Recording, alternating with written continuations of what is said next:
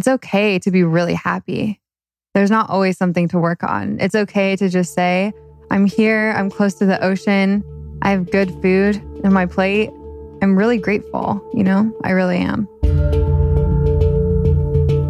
Hi there, I'm Kelli Tennant. This is Ceremony Wellness, where we integrate modern healing and ancient wisdom. After spending 13 years in a chronic health battle, I've made it my life's mission to support you on your healing journey. Each week, I gather with the leading voices in health, wellness, and spiritual development for rich conversations to help you heal deeply and create the life you've been longing for. My guests and I educate you on the latest healing remedies and alternatives to the traditional path.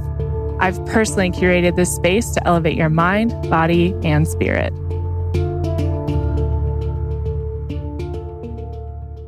Hello there. I am so excited for today's show. This has been a long time coming, mostly because today's guest and I have known each other since we were little. And Erica Fowler is actually one of my brother's oldest friends, and we grew up together in Temecula. So to reconnect all these years later and see just how similar our lives are and have been in these paths that we've been on, even when we haven't been connected over the last few years, is kind of crazy. And I'm so happy that Erica and I got to hang out in San Diego and have this conversation in person and just catch up on all the things and have some girl talk. And I got to learn so much about what she's been going through over the past few years and what she's done with her life and her healing journey in order to support other women and give back. And Erica is a holistic health coach and a plant based chef based in San Diego. And in this conversation, we talk a lot about what it was like growing up in Temecula and the different things that we experienced within our own families, her healing journey from Epstein Barr, and how she has used holistic remedies and medicine to really heal from within. And we talk about the medical medium protocol, our parents, what their relationships have done to our relationships and how what we've seen has created a lot of our patterning. We talk about supporting other women and how important that is and the different areas of her life that she's grown the most in and her relationship with her boyfriend and how they have navigated their communication and the ups and downs of that. So you can find Erica on Instagram at Erica Jane Health. And I know you're going to love this episode. She's one of the most beautiful people inside and out that I have ever known. And I am so beyond proud of the woman that she has become and the way she has decided to give back and serve other women in this process. It's really, really admirable. So enjoy this one with Erica Fowler.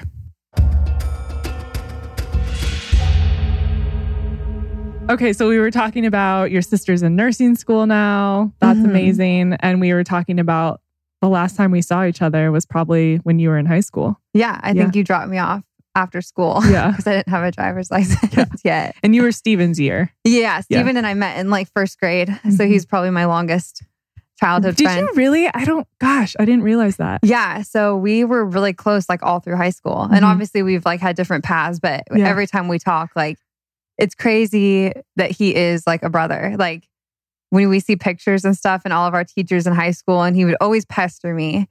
So we just had like a sibling relationship. Yeah, because you guys never dated. No, we didn't. Which I it killed me. Oh that's hilarious. Like, why can't you date Erica? Well, he She's was so beautiful he was and amazing. Like annoying. Yeah, date, no, no, no. I kind of remember. Yeah, he dated my friends or whatever, but we just yeah. we were best friends. Yeah, at the time. Yeah, so funny. The fact that both of us have gone on these paths of sort of getting out of Temecula and that small town and in LA and San Diego, how has that been for you in creating this life you have now?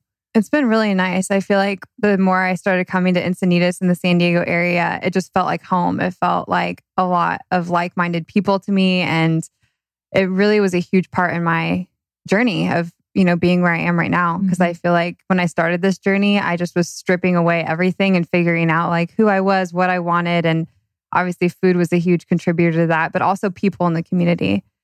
So it was, I remember going to my first farmer's market in Leucadia and seeing like people barefoot and like breastfeeding their kids and just like, just this really free environment of, mm-hmm. I was like, oh my gosh, like it just feels right, you know, to be here. So what drew you to that kind of lifestyle when that's definitely not how we were raised. yeah, definitely not. I've always had a little hippie in me for sure. Yeah. Um, never liked to wear shoes and things like that. Obviously, why that stood out. But I think it was more flipping the system. I was so done with believing everything that we were kind of just told. And I wanted to really go back to basics in all ways and figure out what was kind of truth for me. At what point did you start your own health journey and and go through that illness and what was happening at that time? Probably 10 years ago. I think I was a pretty healthy kid, but I did get when I got sick, I would get really sick and I had strep throat a lot.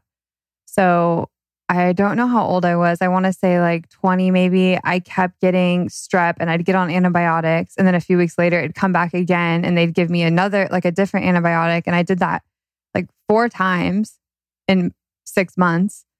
And then they wanted to get my tonsils taken out. And I went for that appointment. And thank God I didn't get them taken out. But I started changing my diet and taking this liquid vitamin at a time at that time. I don't know if you remember it. There was like it was really big where everything was in this liquid shot. Oh, okay. like from seaweed to just oh, the wow. whole nine yards.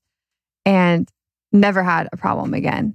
So I don't know if I was deficient in something. And I just started, so I realized that food did contribute to the way that I felt, or vitamins or minerals. And I started just researching nonstop and incorporating a lot of other things in my diet. I couldn't say that it was like that strong for the past 10 years. I've had different things and relationships with food, but it definitely was a constant of I knew that it was relevant to how I was going to feel with what I was putting in my body. Right. So you had Epstein Barr.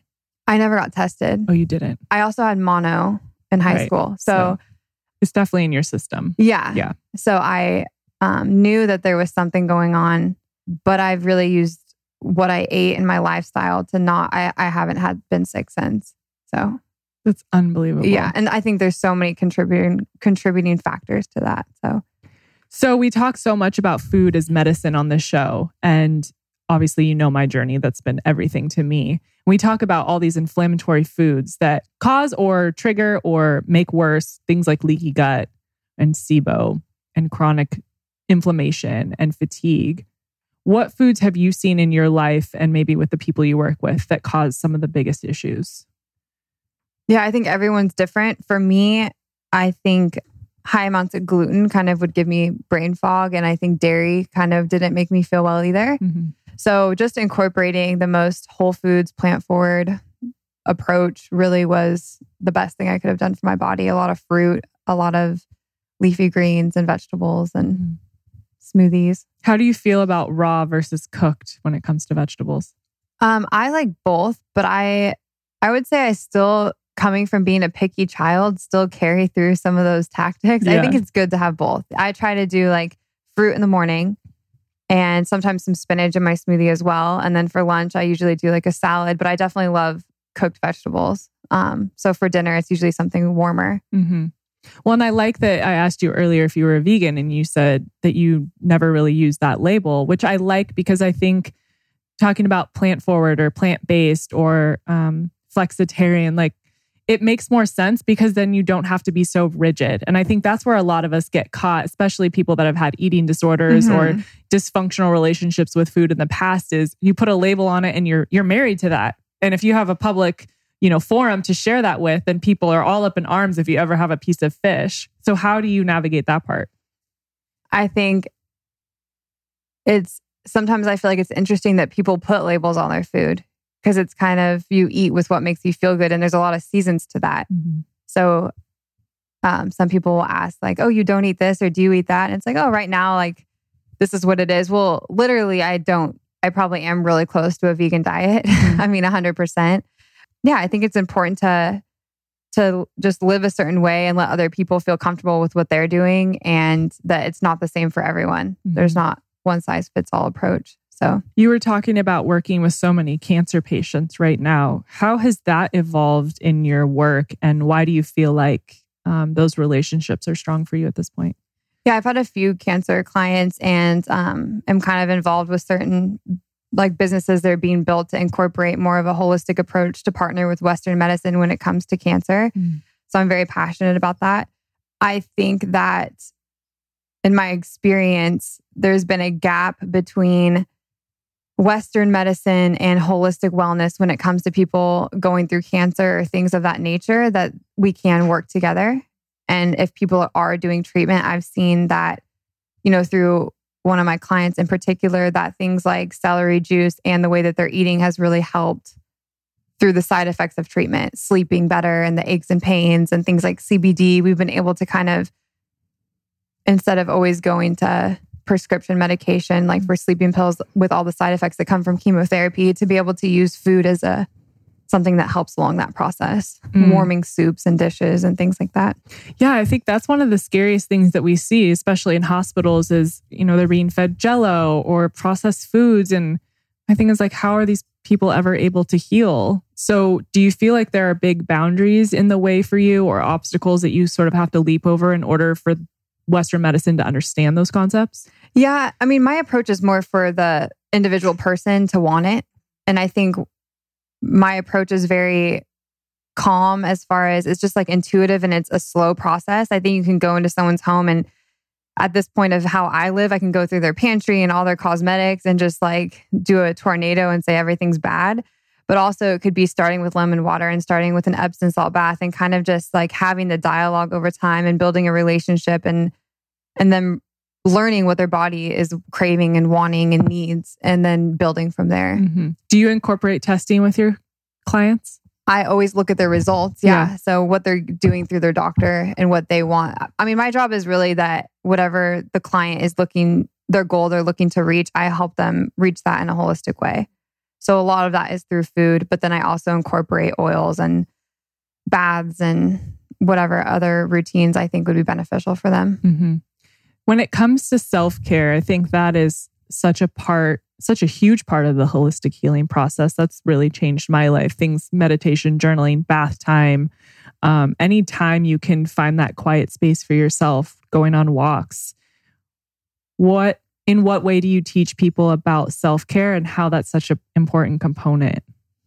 I show them a lot of things and they start doing like dry brushing or things that fit their needs. And then we talk about how self care really can be a full time job. Mm-hmm. Like there's so many things we can do. Yeah. So learning, you know, doing a couple of them for months and then you'll realize that you need something else. And then always just having this like toolbox of healthy things to do. So you know when you wake up that one morning that it's time to to pull out this tool and to do that, you know, and to just like to learn all those ways, you know of self care. I think it's huge. Yeah. Just and loving I, ourselves is huge. Yeah, I agree. And I think that you're so right. It can be a full time job and it can be so overwhelming, which is why people end up not doing it. So it's about making it simple for you, whatever works best for you. Just because someone else is taking a bath every day and doing this whole like hour long yoga and meditation, that doesn't mean you have to do that. If you have 10 minutes to offer for that, then that's okay. Yeah. And taking deep breaths. Like I did a lot of breath work in my journey with someone uh, in the area that's really good. And, um, and just learning how to take deep breaths and how that changes our nervous system. And, you know, there's so many things that we can do that don't cost a lot of money or, but then I know when I need a massage and I right. know when I need acupuncture. And if I have a lot of going on and I'm stressed, I know now like I need to proactively get acupuncture or do things so things stay balanced yeah. a little bit longer. yeah. What are some of the things that you feel like you know, your 20s can be so gnarly. Oh, man. Oh, they have been. I'm glad I'm out of my 20s, although 30 and 31 has already been very aggressive. um, but what do you feel like your 20s has been in terms of the things you've worked on and, and grown through and learned from the most? I just learned myself. You know, I feel like I had finally, or I have finally, or I'm continually trying to just be my own friend and understand that it's okay to be who I am. And um, I think I had a lot of anxiety and wanting to fix other people and, you know, some family stuff that happened in my early 20s that took me a long time to work through. So I've just learned to really appreciate life and that it's it's okay. My thing right now is it's okay to be really happy. There's not always something to work on. It's okay to just say, I'm here, I'm close to the ocean, I have good food in my plate and good community mm-hmm. and good I'm looking just, guy oh, yeah, with beautiful a, blue eyes. a great boyfriend who's helped me through so much these past 5 years that I'm really I'm really grateful, you know? I really am. Did you grow up with a sense of gratitude? Yes, I did. But I also had a very beautiful upbringing. And I didn't realize I didn't have anything traumatic happen until I was in my early 20s, which really was like my first experience when my parents divorced. That rocked my world and me to the core. I didn't know about that. Yeah. Wow. So it really just like flipped my world upside down. But in that, I I really I don't know if the right word is fought, but I was like I'm going to be happy. And there was times I really wasn't and I did go through a lot of therapy and work to get to where I am today and a lot of work in my relationship for them to understand me and to, you know, whatever we've worked through, but I can say now that I honestly like who I am now way better than who I was. You know, I was always grateful and nice and empathetic to other people, but I didn't really feel what pain was. And so now when someone tells me something, I I can cry with them like I know what it feels like to be in that place and I think that really was the core of everything that has come these past 9 years mm. from that, you know. Yeah. So. It's interesting. I don't feel like I grew up with gratitude. I, ha- you know, my parents, you know how we lived. They were great. I got to do everything I ever needed and wanted. I don't think that I was grateful enough, though. I think I was kind of a brat. And I think the last few years is when I've really started to learn what gratitude is. And this concept you're talking about of it's okay to be happy, that's something I've fought for so long. I've been so scared to have the life I dreamed of. And now I'm having it. Like all these people that I love so much that are so wonderful, the career I dreamed of, that I'm healthy now, I'm helping people, I'm fulfilled, I live in a great place. And it's scary, I think. So often there's a fear of failure, but there's also this fear of success and joy. And what does it look like? Because what happens when you get there? We have nothing to really worry about. And so people that live with anxiety, it's such a foreign concept. Yeah. I think I, I, can agree with you that I wasn't at the level of gratitude back then that I am now. That's for sure. Like I definitely was a brat. I definitely took things for granted and um, didn't have the eyes that I have now, right? I didn't see the world the way that I did now, that I do now. And um, that has changed. But I remember like going outside when I was in high school and just being so happy to look up at the sky. And like I had that, like the hippie thing we were talking about, but um, nothing near to what I feel like how appreciative I am now. As you guys know, I love to hug everybody. And I'm so happy that you listen to this show, but I don't get to see you in person and it breaks my little heart. So I decided to have an amazing event where I get to meet all of you and also introduce you to my doctors, my healers, and some of my favorite people in the whole world. So on October 5th here in LA, we'll be holding Ceremony Wellness Live, and it will be a full day of speakers and different activities. And you'll have a chance to ask me and all of these people any questions you have.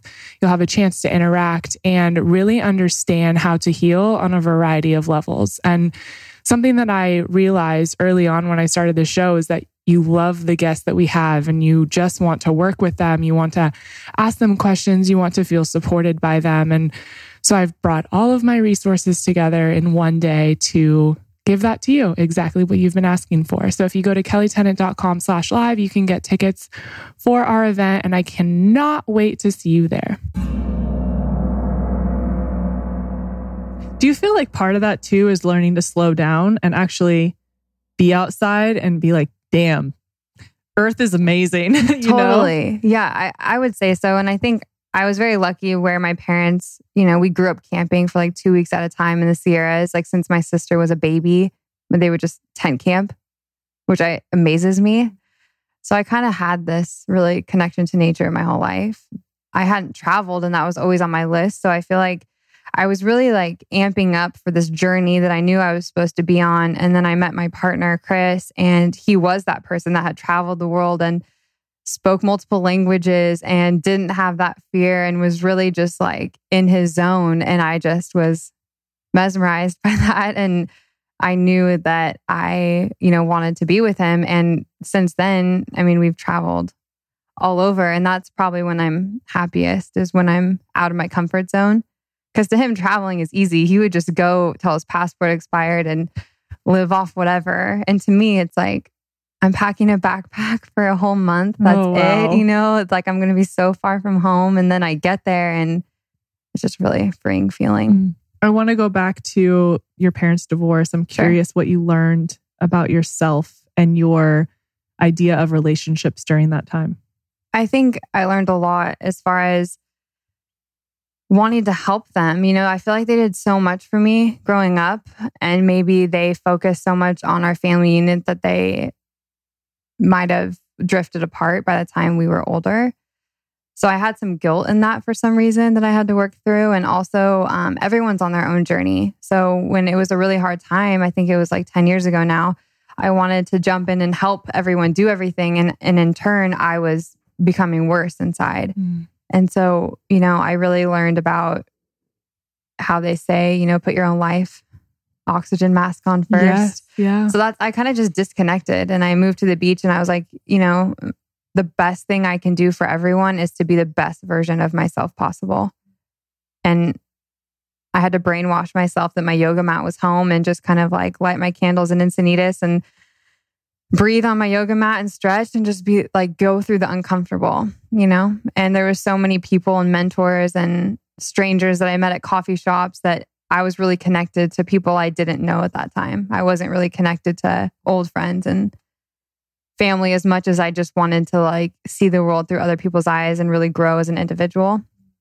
But I learned that the love is always there and and just had a lot of gratitude knowing that I had the childhood that I did have, you know? And a lot of people I think have a youth that isn't always as loving as mine was and so I just try to focus on the good.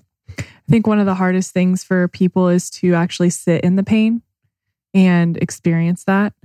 How do you do that and allow yourself to go there knowing how difficult it can be?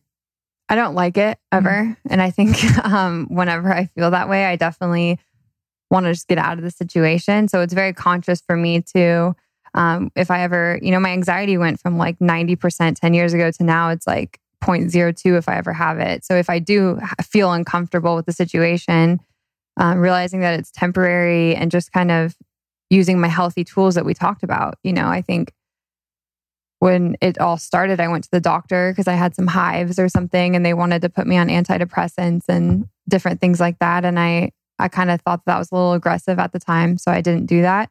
Um, but now, just you know, my lavender oil. If I journal, if I go for a walk, if I listen to music, or just talk it out, you know, to be in a relationship where you can kind of just show all sides of yourself and have that friendship. You know, we've worked really hard to have the relationship that we have. So to be able to just say, "This is how I'm feeling," and someone still show up for you and love you, it's like, it's really helped me grow as a person for sure. How have you guys gotten to that point? Because I think communication and healthy relationships is somewhat rare, um, which is, you know, we see high divorce rates, we see people breaking up because they don't have that connection. How have you guys created that? Um, I mean, our relationship hasn't always been super easy, but it's always been, we've both always wanted it. And I think to talk about the hard stuff, you know, we really removing our egos and listening to the other person as an individual, like what, where they're really coming from and trying to build something better because I think the goal is to have long term happiness and to have a relationship that's going to last a long time. So, what are you going to put into it to make it that way? And what are you going to do for yourself to show up as the best person you can be to have those type of conversations? And then also sometimes to just enjoy life and realize, okay, we, like I said, we don't have anything to work on. Let's just go to the beach, you know, realize the bigger picture. Let's jump in the ocean. Let's push each other in different ways, you know, and um, just a team environment, I think. Mhm. How have you learned to ask for what you want? Maybe I've been good at that. Oh, okay. I always know what I want. So I think just to be able to say it, like, this is what I want. I don't know. Yeah. Like, in what way are you asking? Well, I like think, in my relationship? yeah, or just in life in general, I think so many people are scared to ask for what they want because they don't want to make someone un- uncomfortable. They don't want to come across as maybe being pushy or too authoritative. Or sometimes, yeah, we're just scared of judgment. I think a lot of times we don't advocate for ourselves in any aspect of our life. And so when you learn to ask for what you want, and then your partner is able to understand that, and not have to read your mind, and then you get what you want, and there's an equal back and forth, it's this beautiful thing. But I think there's always these barriers in place to where we don't get to that place. Isn't it funny as women sometimes I feel like we're so intuitive that you and I could be having a conversation and I wouldn't have to say it much and you would know. And then you talk to sometimes a gentleman or a man and it's like, you can't read my mind. Yeah. You know, you don't just know you? that I don't, I want that. Yeah. Of course, I have to work on that. And, Yeah.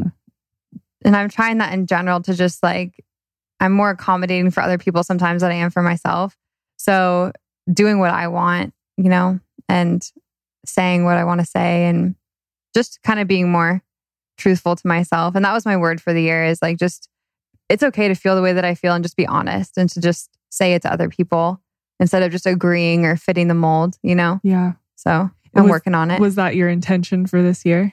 Yeah. Yeah. How do you feel about intentions versus resolutions? Mm, what's the difference? Well, I think intentions for me come from a very deep place. So it's it's something that you can create lasting change with and it, there's always a why behind it. I feel that resolutions are much more surface level and the reason they don't last is because we don't get to the why. It's like I want to look hot, so I'm going to go to the gym 5 days a week or I want to lose 15 pounds because of this. It's never this is how it's going to make me feel or this is why I feel this way now and how I want to get out of it. And so I always believe in setting an intention rather than, than a resolution because I think you can actually stick with it and get something out of it. I would agree with that. Yeah.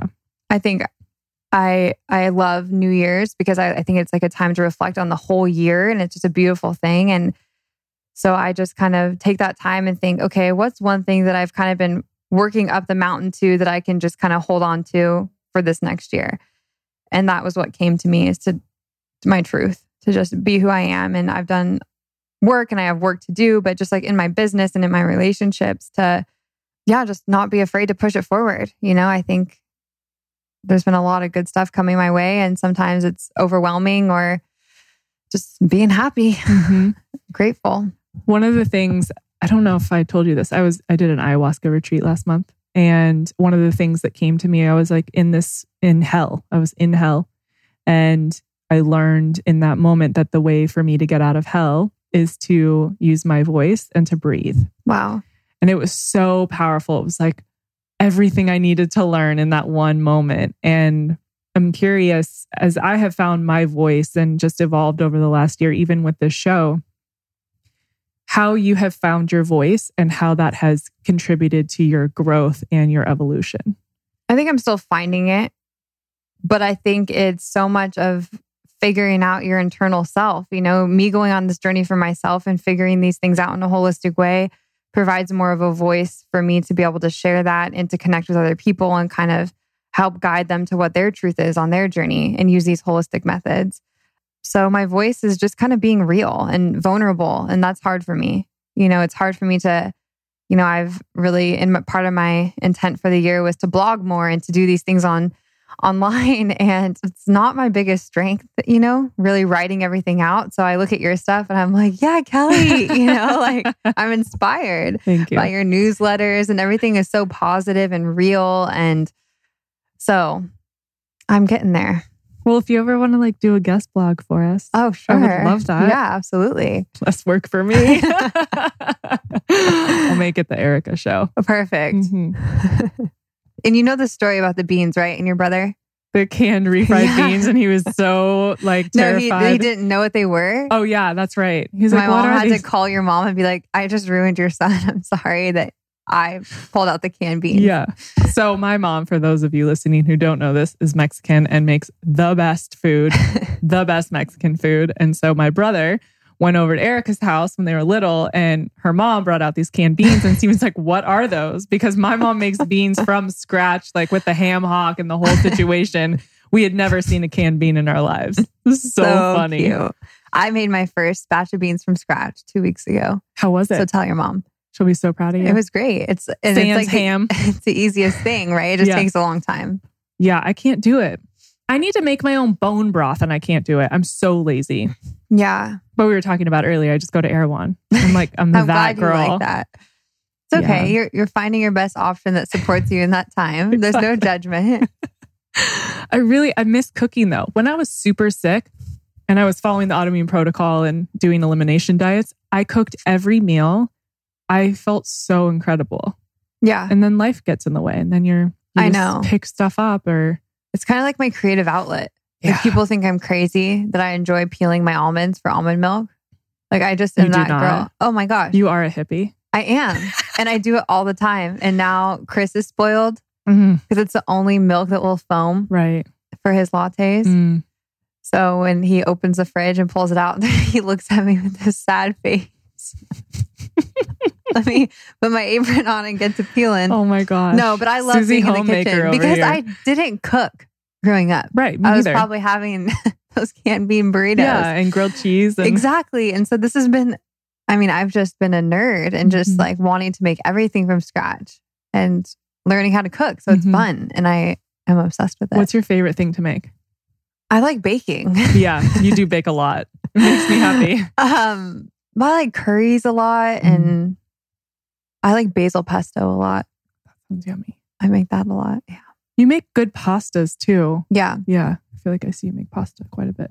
Yeah, I do. I like gluten free pasta from Jovial and I love basil pesto and yeah, whatever I can make out of that. Have you found uh, or used the Cybele's? Like I think it's called Free to Eat, and it's made out of lentils and peppers. That's my favorite. That sounds great. I haven't seen that brand, but I do really love lentil pasta. I get them on Amazon. They're like six dollars a box, Oh, good. and they're You have to purely made of me. vegetables. I will. Oh, I would love that. Yeah, they're so good. I want to talk more about where you've gotten in this point in your life. So many of the women that listen to the show or the young girls, it's a really hard time to be a girl Yeah. with social media and societal pressure to look a certain way, be a certain way. And you seemingly have it all together. I know that life is hard for everyone, but I'm just curious how you've created this self awareness and vision of who you are and stand strong in that presence. I think I'm definitely always working on that. I think as women, it's easy to go down all these different roads with Mhm. self appreciation and self love.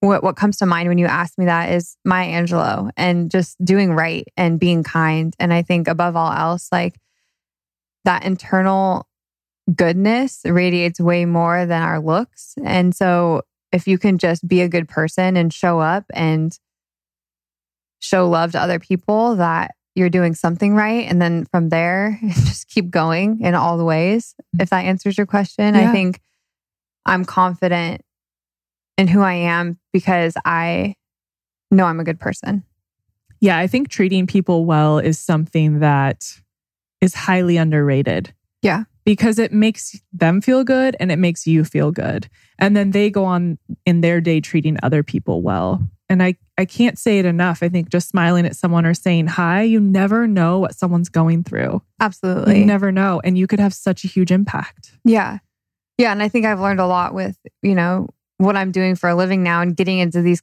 people's lives has been so great. Um, you really get to know people and you really get to to form really cool bonds and relationships. And it's important to have that trust and to you know i feel like every client that's come to me has taught me something probably more than i've taught them but it's just it's nice to be able to do this for a living. Hmm How has spirituality played a role in your life? believing that there's something bigger than ourselves and that we're all connected way more than we can imagine and i always go to i don't know if you saw the book or read the book or saw the movie the shack it's pretty spiritual think and like a christian faith but there's this part in it of um everyone is like these lights Oh, is it like, is it Chris Pine and I the little know. girl? yeah yeah yeah, um and I remember. and God is a woman Yes. in it. But to me, this one part of the movie stands out, and it's everyone is these like neon colored lights, and they're seeing all these different things through God's eyes that we can't see. And so I really think about that a lot, like how limited we are as human beings, and we have no idea really how connected we are. And I use the example of when you're really thinking about someone randomly, and then they call you, Yes. and that that happens. yep. And that is like a very minuscule example of something on a very larger scale, I think, of how connected the world is. And so spiritually, I really find that within, or I try to do things in my life to feel connected. And that a lot of the time is walking on the beach or doing what makes us really happy, having these type of conversations. You feel in line, you know, you feel spiritually connected. So How do you explain when you are in alignment and out of alignment and what that feels like for you? I definitely know when I am, you know, both those feelings. And I think sometimes I have to, I realize that I'm out of alignment and I want to get back in alignment because I, how good it feels to be aligned. Right. So I know you sometimes have to put in work to get there. You have to sometimes do yoga or walks or meet with people or journal and do things that you don't feel like doing in the moment, but you know it's building that that feeling of connectedness again to get to that point. So I think one of the hard things for so many people, especially if you have chronic illness, is you feel really bad. And so the idea of journaling or going on a walk is just like so overwhelming. Yeah. But something I always feel is that it just takes one day for you to do something and see effects. It's not going to change overnight, but one day at a time, you add these things into your life and the cumulative effect over time, that is when your life can change. So, What's your advice for people that do feel they wake up in the morning and they're already so overwhelmed and they feel terrible? Yeah. To be able to implement things like that. One thing at a time. You know, it's it's okay to not have a crazy day and go for a run and do all these things. It's okay to just do the best you can that day, which is having a good option for to start your day like lemon water or ginger tea or whatever it is for you at that time. And really just taking a moment to say, okay, I slept well last night and focusing on some sort of positive and then just taking the day minute by minute and doing what's best for you and responding to the situation from a loving place and just trying to to love on yourself in the best way for that day, you know, and not having the expectation that you have to do huge amounts of things to feel accomplished. That do what's right for you in that moment. Yeah. One of the hardest things about going through a healing journey is knowing which doctor to find. And then once you find a doctor, what questions to ask them, what tests to get done. And it can be really overwhelming, especially when you feel awful and your body hurts and you're so exhausted and you can't even see straight.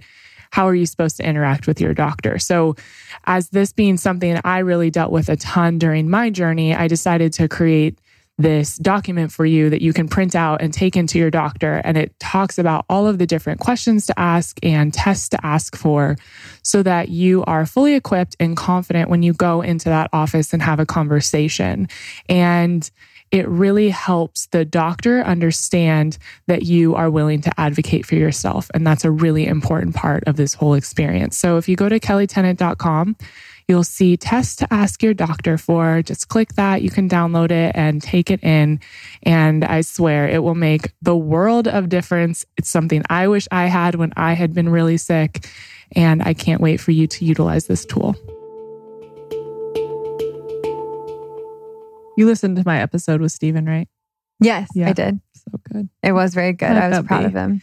So proud. And I would love that's one of the most downloaded shows I've had. People are obsessed with it because yeah. I think for a guy to get that real about what he went through and the decisions he made, and you, you know, you and I both know a lot of things that we didn't even talk about, but I'm curious from your perspective to watch someone like Steven and the growth that he has gone through.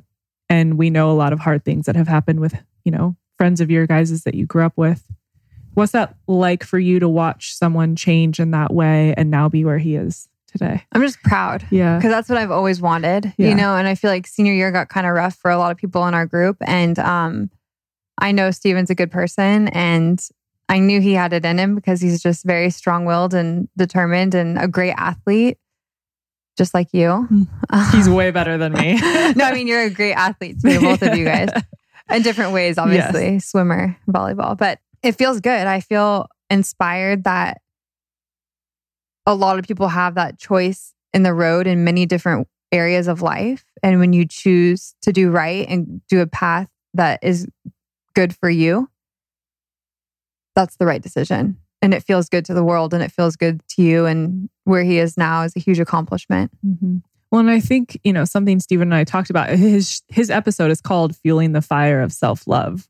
He didn't like himself, let alone right. love himself almost his whole life. And as he was talking about that, it was so painful for me to hear, not only because it's your little brother and you want to like make sure he's okay, but I also felt that same way. And it was crazy that we didn't have those conversations until a year ago where we really connected on the same exact experiences.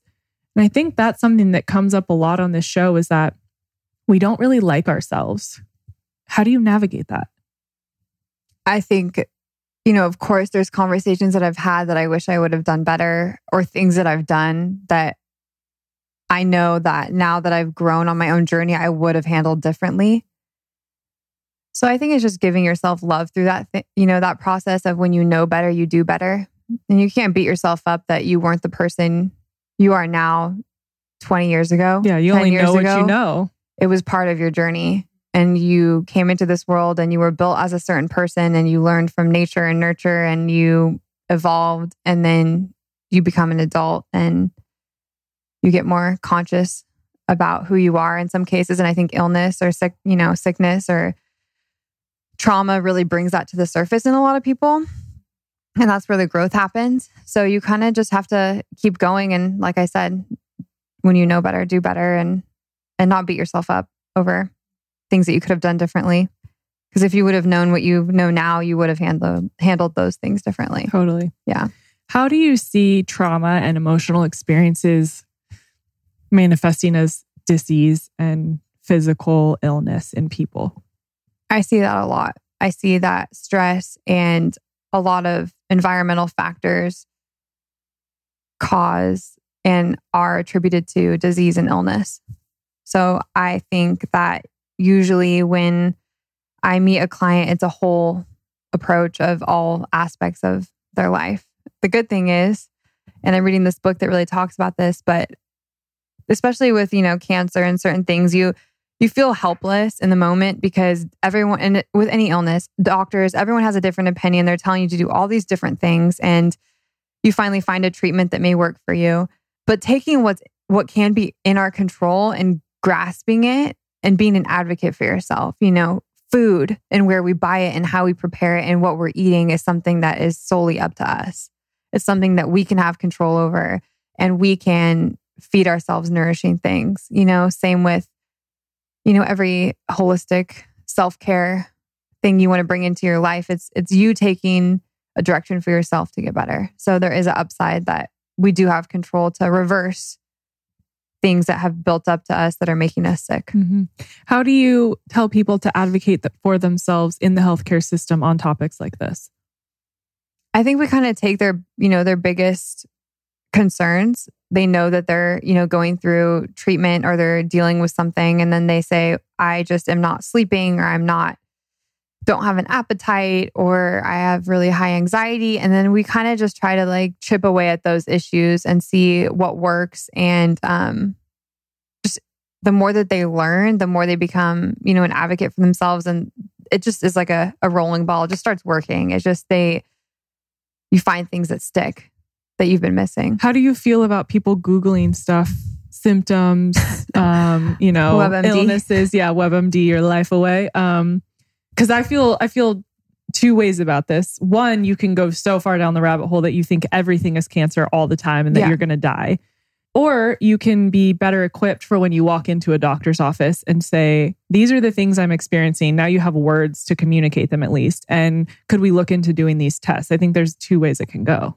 Yeah, depending on the person. I mean, I think the internet is an amazing tool for us to do research and and I've come a long way on my journey from researching and even when I found, you know, certain authors of, you know, that I shared with you for Epstein Barr and things like that, it's great to have that stuff at our fingertips now.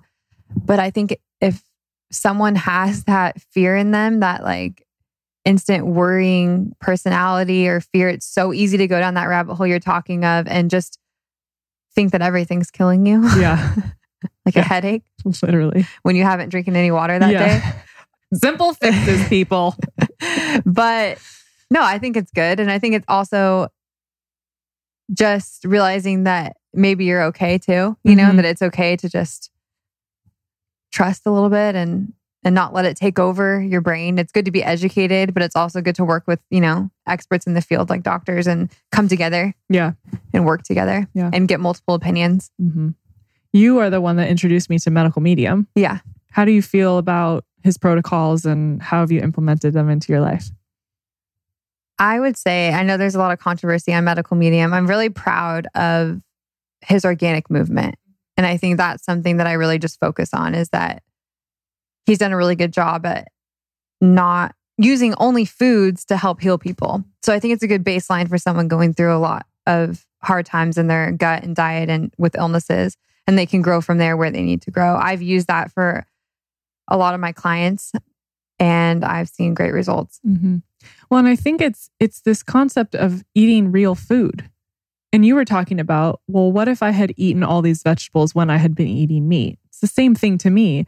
You're going to feel better if you start eating whole foods, whatever you believe about him and his channeling and how he gets the information. And um, there is a lot of controversy. But at the end of the day, if you take this one concept of eating whole, real foods from the earth that are organic and so nourishing to your body, yeah, you're going to get better. Totally. And Period. to me, people ask me about the spiritual side of you know, where his information's coming from. I'm not him. How do I know what he's channeling? You know, I'm not one to say that that's true or not.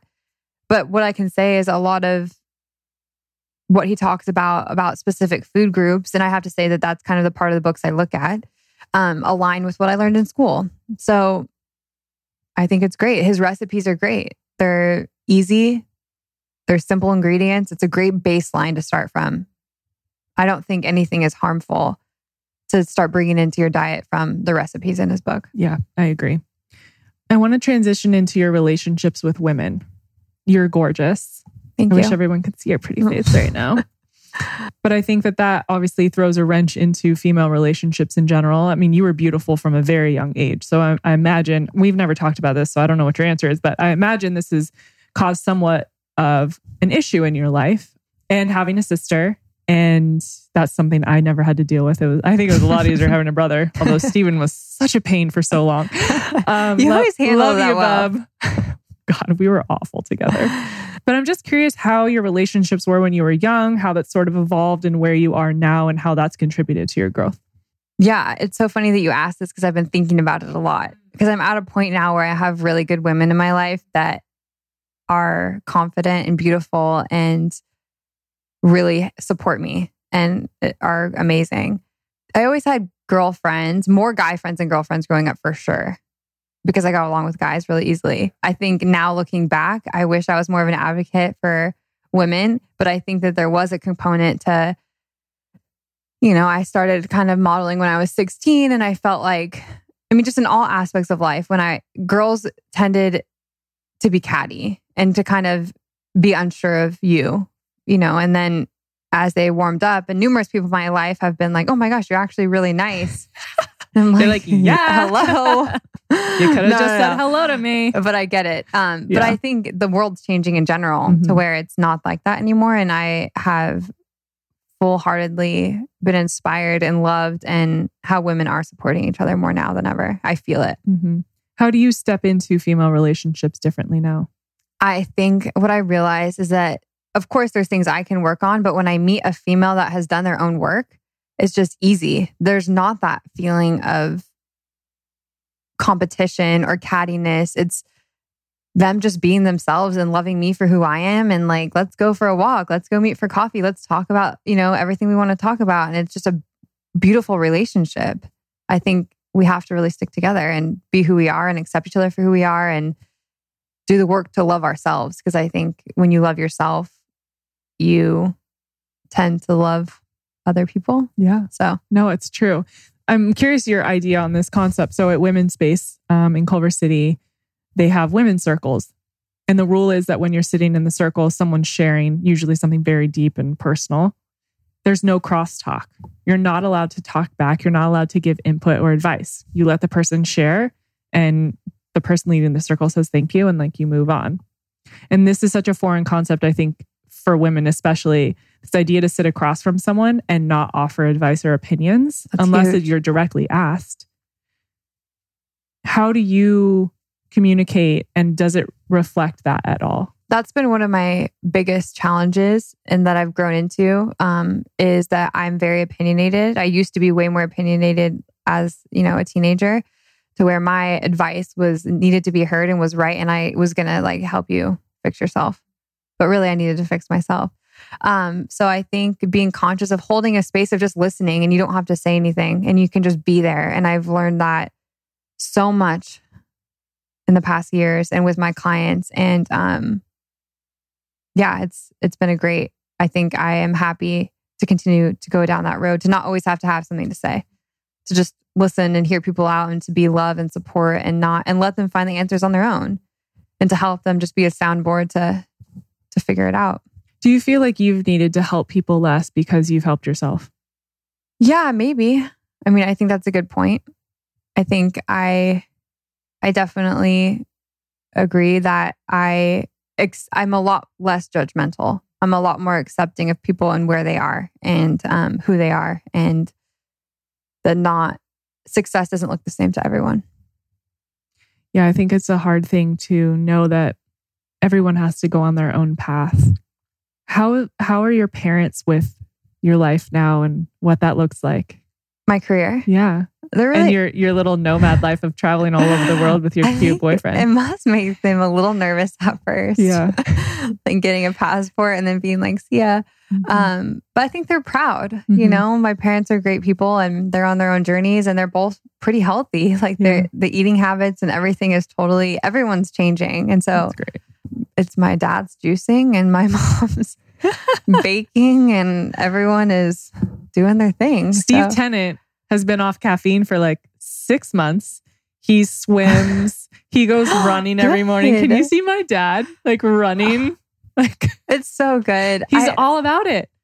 I really think like I honestly love your parents. You have great parents. They're just fun, good people. And I'm glad that your dad is not drinking caffeine and running and swimming and doing all the things because he's really funny. I know. And they've like cut carbs and they're all conscious. The best part about all of this is that Steven and I were laughing the other night because like we've been telling you guys this for how long, but now that I have a show and I have people like you come on, they listen to everyone that comes on my show instead of us. I'm like, screw you guys. I told you this four years ago, That's and so now they're all about it. Like, That's great. awesome. At least you listen to my friends. my sister's been pretty healthy, but I remember like four years ago, I had her watch all the documentaries. Like, don't ask me, just watch all these documentaries, you know. It's my little sister, so I'm a little rougher with her, but Mhm. she's just texting me like, "Oh my gosh, like the cows and this and that," and I'm like, "Go drink your glass of milk." Yeah. you know, like make your own decision. well, she's doing nursing, which is she's she's doing a Western medicine program. I'm guessing. yeah. Yeah. So what is that like? We've talked about that. Yeah. She's really healthy and completely plant based as of now, and Mm. I think she'll be great for the field to incorporate. You know, to be Mhm. able to be a liaison for both worlds. That's Yeah. kind of what I'm an advocate for is Mhm. not picking sides. Right. Same with like being a vegan or you know keto or whatever. It's like just it's okay to be in the middle a little bit and like Mhm. be who you are, but to be in Western medicine and help people in the hospital, but to also be able to have education on Mhm. a more holistic approach, I think is exactly what we need. Mhm. And my sister's amazing because I'm all on the food and she makes all her own beauty products She does. Like, for herself. And I'm That's like, you need other people want this. Like yeah. deodorant, face lotion, bronzer, dry shampoo, shampoo, What? toothpaste. Like she just is some scientist in Temecula in her own little lab and doesn't tell anyone. in a legal way, exactly. unlike the other labs in Temecula. Oh my god. but I'm just proud of her. So That's it's so fun. great. So I had a client that came to me for food and then found my sister and got lotion and all this stuff. And it was just cute. It's like, That's so great. yeah. So I'm proud of her. If you could give your younger self advice, what would it be? Put you on the spot, girl. Um, I would say just to be who you are, to Mhm. continue going down that journey and loving yourself and and to accept other people and to not be afraid to go see the world and get into other cultures and um to listen and and let let the lessons come. Let Mhm. the world teach you. You Mhm. know, it's okay. Family's not only blood. And I think the biggest change I saw in my life when I moved here, I forgot to mention, is like I stopped viewing people as strangers. I just viewed them as people. I think the stranger danger from childhood really, you know, was strong.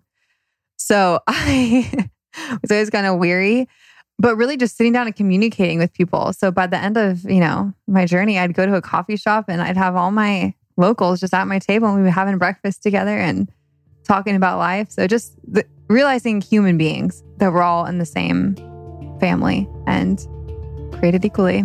I love that. Yeah. I'm so proud of you. Yeah, you too. Thank you for having me here. Thank you for being and here. And baking me all the things, keeping me nourished. yes. Anytime. As I said earlier, I absolutely love Erica. I am so proud of her. And you can hear just all of the work that she has done and the willingness that she has to better herself and be better in relationships and fill up her own cup so she can serve other people and really empower women in their healing journeys. And she's just a really, really special woman. And I am so grateful that I have known her for all these years and that we have reconnected in this new aspect of our lives. So don't forget to find Erica on Instagram at Erica Jane Health. Let her know how much you love this episode and how much she has inspired you. We'll have another inspirational conversation for you here on Ceremony Wellness in just a few days. And in the meantime, thanks so much for listening, and we'll see you soon.